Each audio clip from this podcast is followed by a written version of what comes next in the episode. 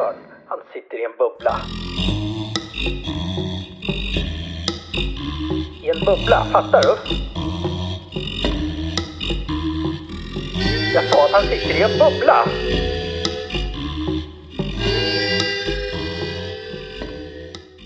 Hej och välkommen till Bubblan, en perplex podcast ifrån Folkteatern Gävleborg. I det här avsnittet så bjuds vi på ett samtal mellan Folkteaterns producent Peter Ojens och radiopsykologen Lars Övling. Varsågoda. Hej Peter! Hej! Du, vi ska prata en stund du och jag. Om någonting som du vill prata om förstås. Mm. Ehm, och jag vet inte mycket om det utan du får berätta lite. Vad är det vi ska prata om?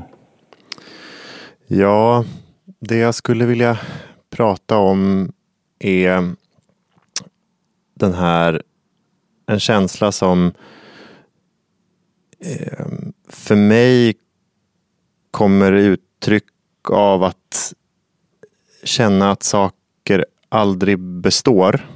Eh, hel, hela tillvaron och de minnen som eh, man skapar eller liksom eh, upplever att de försvinner bort.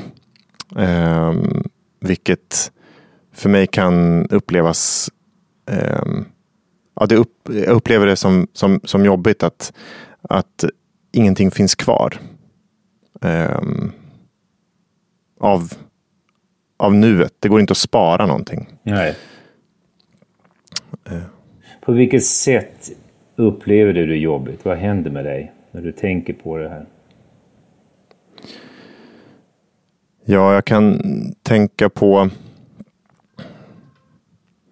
Det är framförallt i, i, känns jobbigt i förhållande till en dåtid eller någonting som har passerat. Att, att jag blir jag blir rädd för nuet eller får liksom ehm, när jag tänker på ett, ett minne, eh, det här har jag gjort. Och särskilt om jag kommer på någonting. Just det, det här gjorde jag för ett år sedan. Och så har jag inget sparat från det. Eller det finns inget, det finns inget ehm, beständigt kvar från det. Utan, förutom det jag kommer ihåg. Nej. Då kan jag bli liksom rädd att så här, då finns det inget beständigt kvar överhuvudtaget. Av det jag upplever nu heller. Nej. Och finns det någon vad- annan känsla kopplat till den rädslan? Blir du ledsen eller blir du tom? Eller kan du beskriva lite mer? Vad, vad händer mer känslomässigt med dig när du tänker på det här? Mm. Jag tror att, tror att jag blir rädd. Mm. ehm, som kan ta sig uttryck i lite ångest som är lite mer diffust.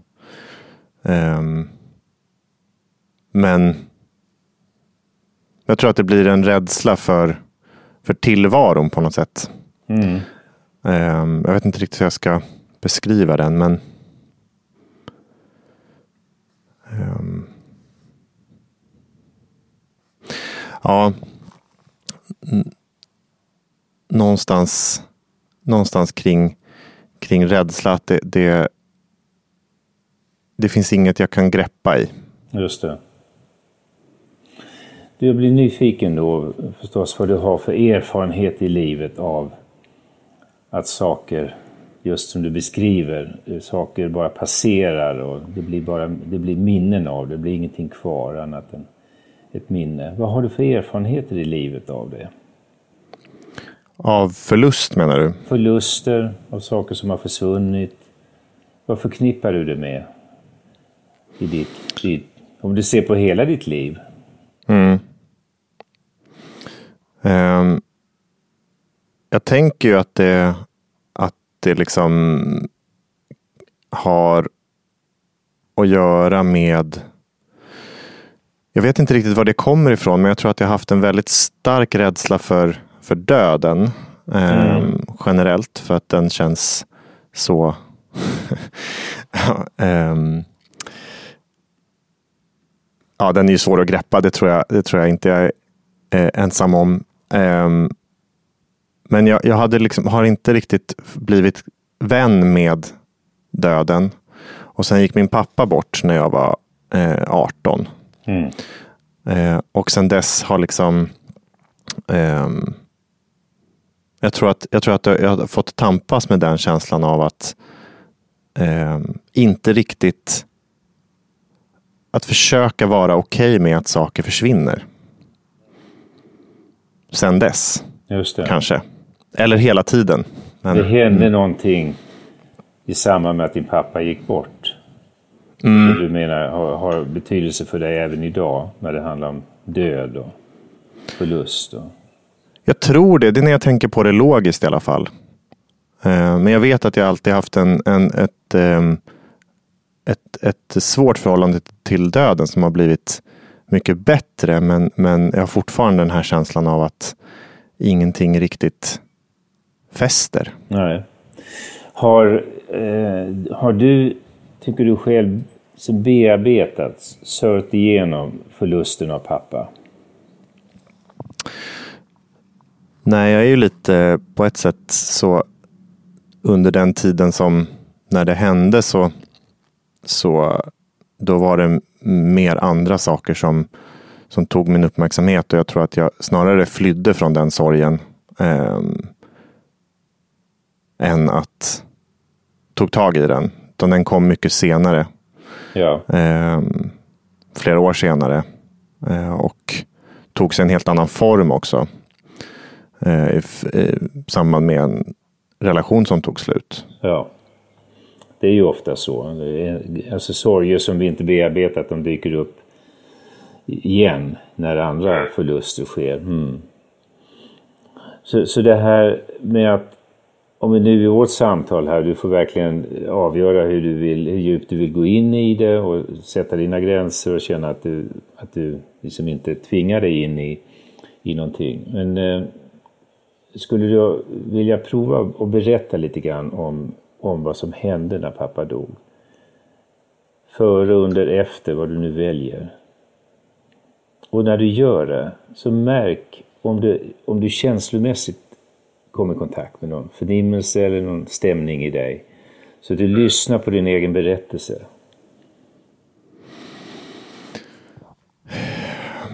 Ja. Um. nej men jag var ju väldigt ung, hade ganska nyligen flyttat till en egen lägenhet med min dåvarande flickvän. Um, när eh, fick beskedet att pappa hade fått cancer. Ehm, och för mig var det helt overkligt. Det fanns liksom inte riktigt någon jag tänkte det, det, det, då får vi väl bota honom då. Mm. Ehm, och ehm, det...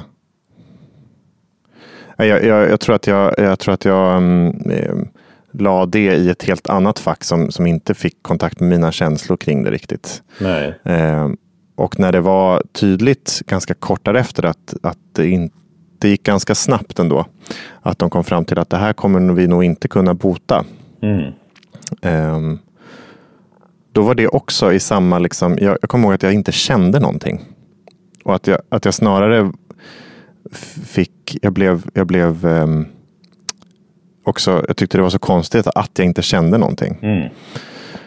Ehm, eller någonting, men jag kände lite. Just det. Och innan du fortsätter din berättelse, om du stannar upp just nu och bara just märker efter hur du har det i kroppen. Vad är det för stämning? Får du någon förnimmelser? Får du någon bild? Så det ger dig lite tid bara att märka.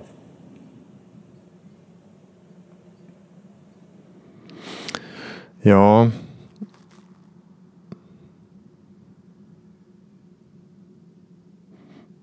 ja men jag tror att jag har kommit längre till att acceptera eh, förlust nu och acceptera mina egna känslor kring det nu. Mm. Ehm, Och vad märker du nu? Det, ofta är det ju väldigt små påslag. Mm. Han sitter och återberättar någonting. Men ändå om du märker någon förnimmelse. Vad, vad är det du vill?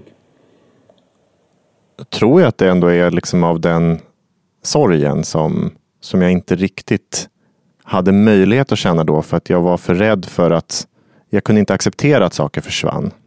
Du vet, grejen är ju det här att våra hjärnor är konstruerade på det sättet att det, vi kallar det dissociera. Hjärnan dissocierar. Den, den stöter bort, den stänger av det som blir för smärtsamt.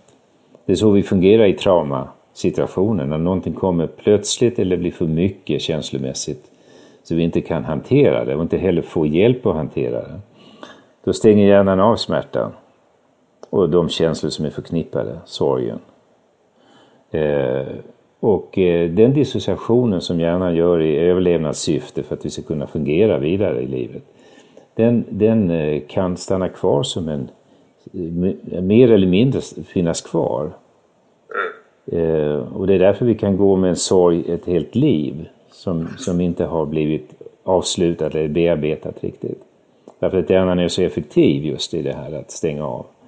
Men det du gör nu, som en uppmuntran om du vill bara undersöka en stund till, det är att märka det där det här lilla, som man får portionera. Det finns ingen, ingen anledning, eller ingen, det är ingen bra form av varken terapi eller läkning att kastas in i en, en djup känsla igen. Det blir, då stänger hjärnan av igen och vi blir rädda för det. Utan bara nalkas lite grann av det, kunna ana det, kunna känna lite grann av sorgen som du säger. Mm. Och se att du kan benämna det, du kan vara med den en stund. Mm. Som du skulle prova igen och bara se, dyker det upp någon bild för dig när du tänker på pappa och, och hans död? Ja, jag kommer ihåg att um, jag ligger på en soffa en hel dag. Mest för att jag är trött. Och sen så ringer mamma och säger att nu, nu har han gått bort. Mm. För jag orkade inte vara där.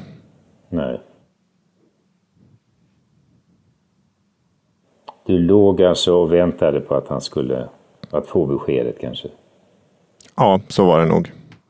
För jag visste att det var kanske den, den dagen som det skulle ske. Mm.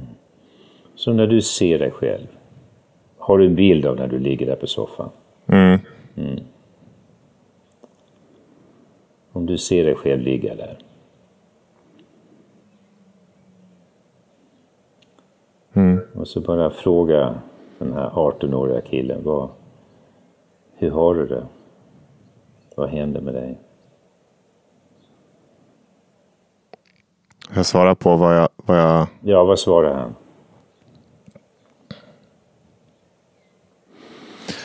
Tror att han stöter bort eh, vad som händer. Jag, jag, svarar väldigt sakligt på vad som händer. Mm. Eh, jag svarar nog inte känslomässigt på vad som händer.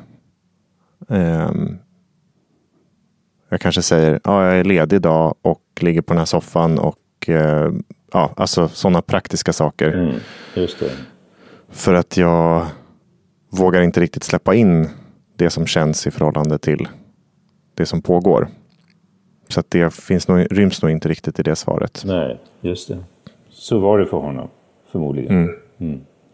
Om du skulle på det viset hjälpa honom lite symboliskt, pedagogiskt. Eh, och bara sätta ord på det som du vet idag, det du märker idag. Mm. Förstår idag hur det var för honom. Att, han, att hans hjärna, att han med nödvändighet stängde av. Om du skulle prova att hjälpa honom att säga någonting om vad som, vad som finns bakom det här avstängda.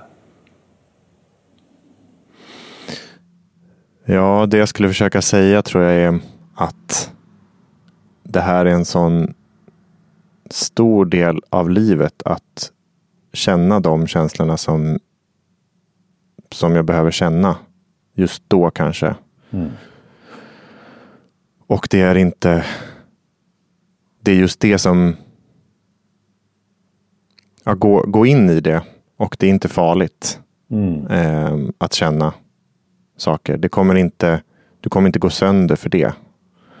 Eh, utan låt det vara en, en, en del av livet. Precis som att du är glad och, och mm, liksom eh, känner lycka på något sätt. Så är sam, en annan del är också att känna det här. Just det.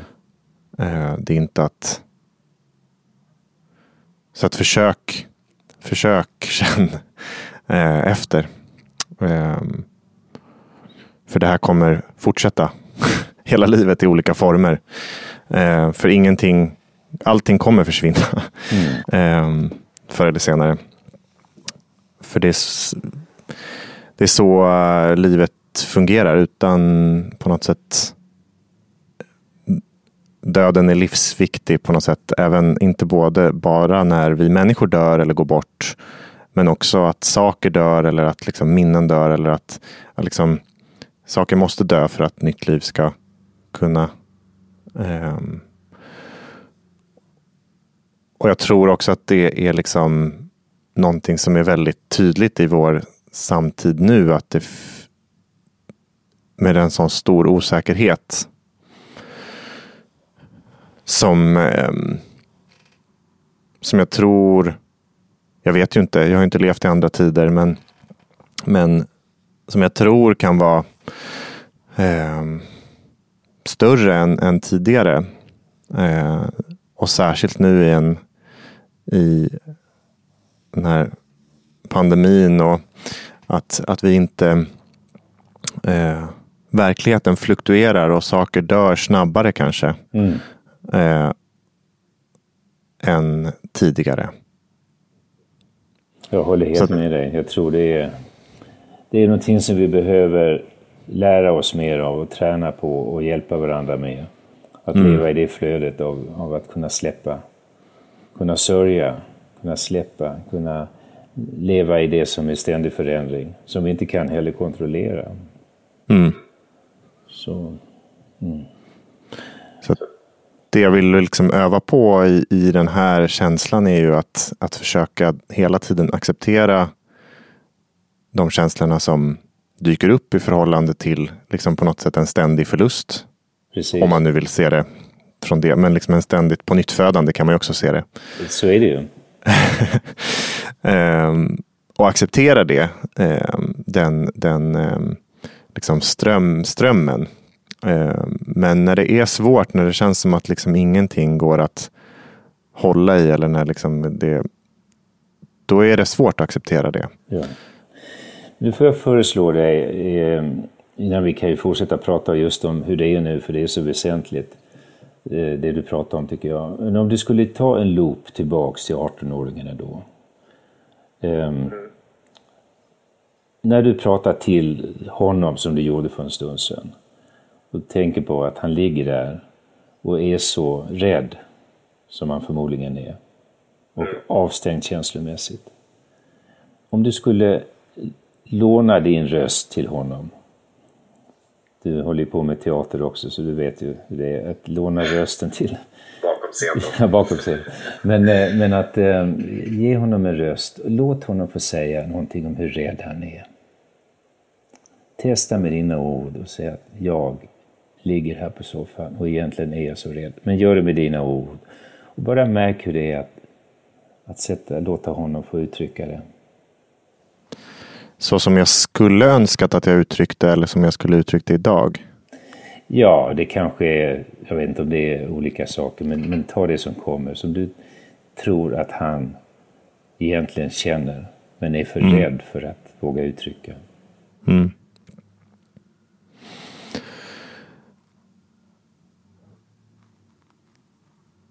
Ja, jag är nog rädd för att jag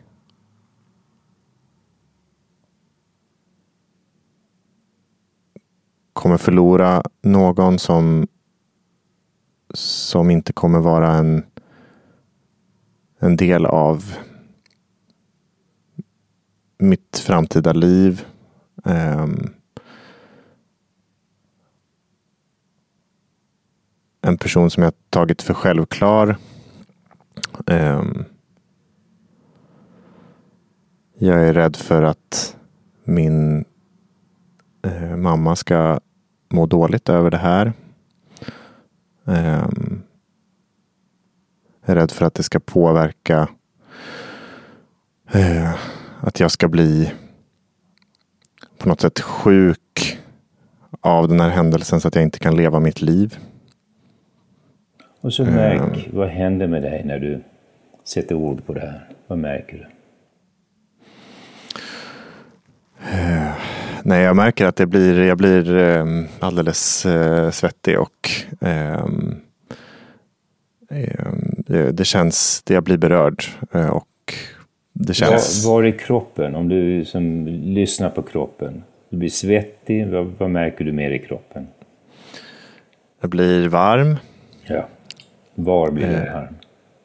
I hela kroppen ja. eller? Ja, hela överkroppen i princip. Mm. Och vad är det för känsla som du anar finns i den här värmen eller den här reaktionen?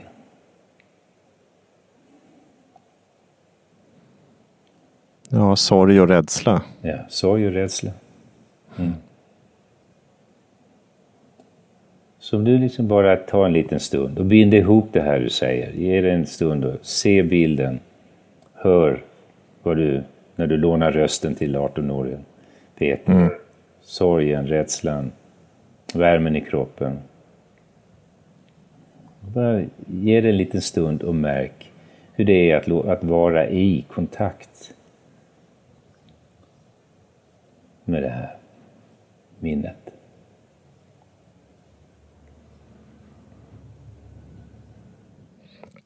Ja, men det är väl som som jag har väl också eh, märkt en del på senare tid nu när jag försökt både hantera allt från samtiden till egna sorger. Mm. Um, att det är inget som... Att känna det här är, är liksom inget, det är ingen fara. Det. det. är inte farligt. Um, att fly det är farligare egentligen. Um, men eh, att, att uh, våga vara i det är, är, um, det är okej. Okay. Det är jobbigt men det, det är inte det är inte så farligt som kroppens kanske försvar eller du pratar om dissonans. Alltså den typen av försvar påtalar att det skulle vara nästan livsfarligt. Och det var väl Men, så som du också beskrev med ord som du kanske faktiskt tänkte och kände då. Att det var verkligen så omvälvande farligt eller det skulle bli såna, kunna bli sådana farliga konsekvenser av det här. Mm. Så det är ju inte konstigt att, att du automatiskt gick in i i ett skydd och stängde av. Mm.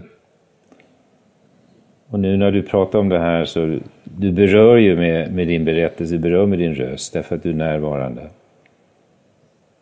Det märks att du är närvarande i det här minnet, den här känslan just nu. Mm. Märker du det själv? Ja. Och från det här tillståndet, att verkligen vara i kontakt som du är, så finns det också möjligheter att komma vidare och släppa. Mm. Du pratar om att, att sörja, att säga farväl.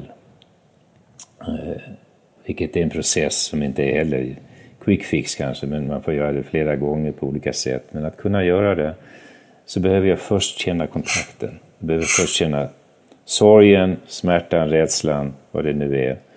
För att verkligen kunna göra också det avslutet. Mm. Om man då tänker på eh, det du pratade om innan, hur vi lever nu i, i pandemin och med all förändring som sker. Och, eh, så, så är det ju så många saker som berör oss på olika sätt beroende på vad vi lever för liv och vad vi har för bakgrunder. Och, men det är så mycket som berör oss som vi egentligen behöver ta till oss och få verkligen känna mm. för att kunna också släppa och gå vidare. Och inte försöka hålla fast någonting som inte går att hålla fast. För det är precis det du säger, det blir plågsamt. Mm. Jag, tror, jag tror också verkligen att jag har fått upp ögonen för att det här det är någonting som, som vi gör på, det, på populationsnivå också och försöker tränga bort. Mm. Eh, det, obeständigheten i tillvaron. Mm. Eh,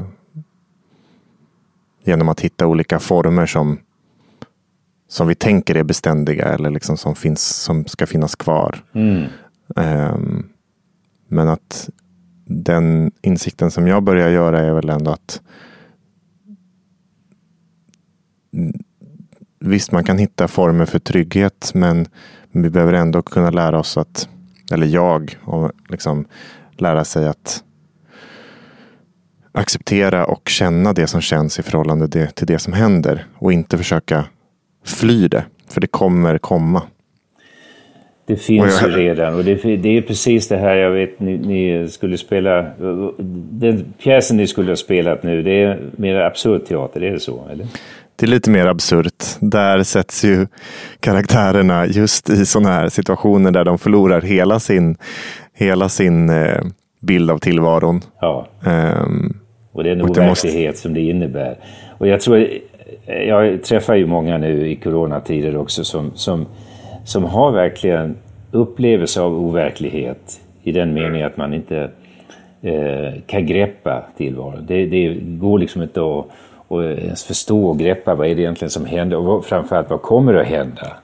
Det är ju ingen som vet, det är inga experter, inga politiker, inga vet vad som kommer att hända. Man kan inte lita på, på någon som säger att ja, det här kommer att bli bra då och då. Vi vet att det, det finns inte någonting sånt att hålla oss till. Och då, då är min, min absoluta erfarenhet och övertygelse kring psykologin i det, det är att och därför blir du ju, tycker jag, väldigt gott man säger, exempel, men med din berättelse tror jag kan inspirera människor. säga att I den utsträckning som jag har själv oavslutade erfarenheter med mig i livet av förluster, av kontrollförluster, av eh, ja, alltså overklighetsupplevelser som det är när man förlorar nära anhörig till exempel. Det blir overkligt i, som en del av sorgen. Den utsträckning jag inte har bearbetat och släppt så kommer det tillbaks på något sätt i, i de här tiderna. Det aktiveras, en rädsla, Eh, en eh, sorg, en ilska, vad det kan vara som ligger obearbetat i mig.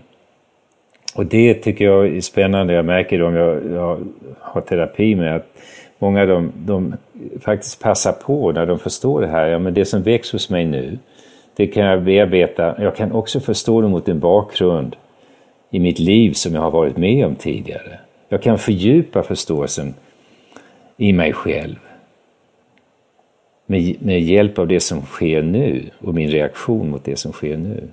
Alltså en, en självkännedom, en personlig utveckling, en, en terapi som, som hjälper mig att kunna vara mer grundad, som du säger, i det, det obeständiga. Det tycker jag är spännande. Det är en möjlighet. Men jag behöver ofta hjälpen. Det kan vara svårt att göra själv. Ja, nej, jag tror verkligen som, som du att, och jag har verkligen märkt det känslomässigt också, att det, det, det, är liksom, det är den vägen som fungerar att ja, grunda sig i, eller inte grunda, ja, ja acceptera är väl det ordet jag kommer närmast. Um, och ehm, ja, i den här pjäsen så är det ju då ofta en karaktär som, som eh, råkar ut för en total verklighetsförändring. Eh, där alla andra börjar beskriva en, en tillvaro som, som är totalt annorlunda från hur tillvaron var för några minuter sedan. Folk, folk eh, byter inte gifta med varandra längre. Det kanske inte, det kanske inte är ens lägenhet längre. Nej. Um, och på ett sätt så händer det hela tiden, men kanske inte på det samma, samma, samma sätt. Men, um, men karaktärerna, de gör ju då de tror jag får otroligt många oprocessade trauman Ja. i att de försöker streta emot. De, tror, de, de gör vad som helst för att fly då den, den känslan som man kan känna, som jag känner när jag ser på föreställningen. Den panik man, liksom när man inser att allt det jag trott på, Mm. det här är min lägenhet, det här är min fru, eh, till exempel då. Det stämmer inte längre. Det är helt, det är, eh, och den känslan kan jag verkligen förstå, för den, det är på något sätt,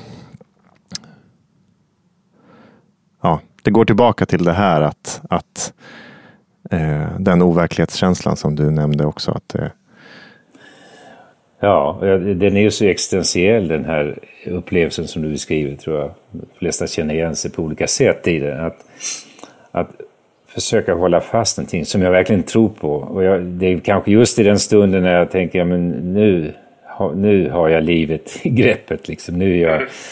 Och så händer det saker som förändrar. Hela tiden. Det kan ju förändra till det bättre också och det kan också vara svårt att acceptera. Det behöver inte vara till det sämre, att jag liksom råkar ut för en sorg. Det kan vara att jag råkar ut för en lycka.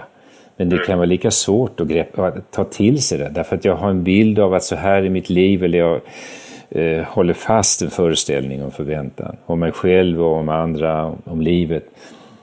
Eh, så jag tycker det, det här temat som vi är inne på är så spännande och angeläget. Alltså, hur, kan, hur kan vi hjälpa varandra och hjälpa mig själv och hjälpa samhället i stort att kunna mer se att det är en ständig förändring och vi behöver träna på. Att skapa den tryggheten i oss själv som gör att vi, vi kan släppa, i process kunna släppa det som har redan passerat och kunna möta det som, som sker framåt. hur tränar vi bäst på det? Ja, det finns ju så många sätt att göra det på. Det, det är ju ett sätt att träna på som man tränar annat. Att, att jag är uppmärksam på det här, hur jag tänker, hur jag känner, vad jag gör. Alltså verkligen gå in för det, påminna mig om att eh, bli medveten om, uppmärksamma. Vad händer i mig? Vad händer med, i mig i relation till omgivningen? Vad är det som triggar igång och vad är det som, som påverkar? Och reflektera kring det och gärna dela det. För det är ofta så här när man sitter och pratar som vi gör. Det är ofta då jag kan höra mig själv säga saker. Jaha, det är det som händer. Alltså, när jag får uttrycka det.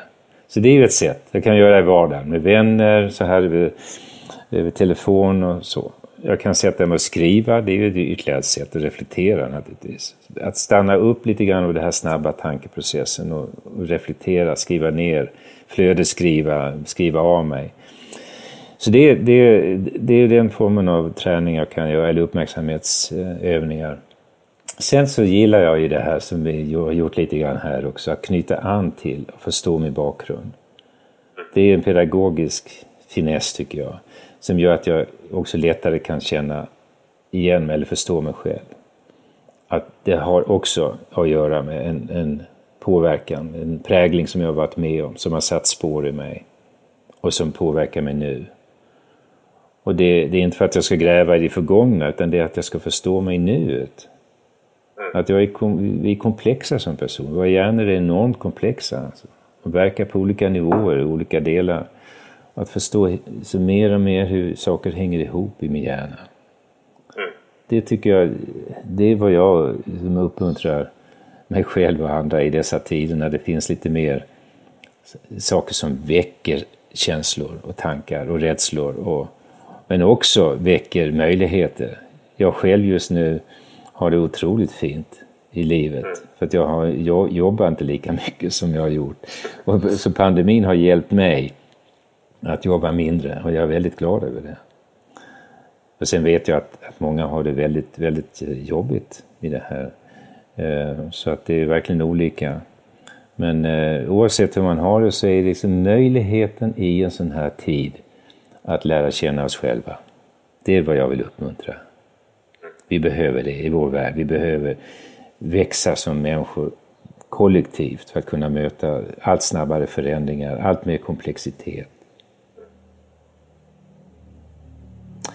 Du, um, om vi ska avrunda det här så blir jag liksom nyfiken på om du Vi brukar ju avrunda samtal med att säga om det är någonting, om du bara väljer en sak som du tar med dig så här spontant från reflektionerna som du har haft, som vi har haft tillsammans. Ja, nej, men det var starkt att få att du hjälpte mig återuppleva den stunden i soffan där. Det tar jag med mig. Eh, jag trodde inte att jag skulle känna så mycket som jag gjorde mm. i förhållande till att återbesöka den stunden. Eh, för jag trodde den, jag visste inte att den var så viktig som jag kände nu. Och det kanske eh. betyder att du kan gå tillbaks då och då till den stunden för att kunna släppa och säga mm. verkligen farväl. Så behöver du mm. känna. Ja. Så det, ja, det, det, det tar jag med mig och hur, hur det också kopplar till allt det andra. Ja, det var, det var en fin båge. Ja. Från, det, från den lilla stunden i soffan till den, den stora osäkerheten i världen. Verkligen. Verkligen fin båge. Mm. Du, tack så du ha. Tack så jättemycket. Alltså, ja, vad fint det har varit att prata med dig. Björn, han sitter i en bubbla. I en bubbla, fattar du? Jag sa att han sitter i en bubbla.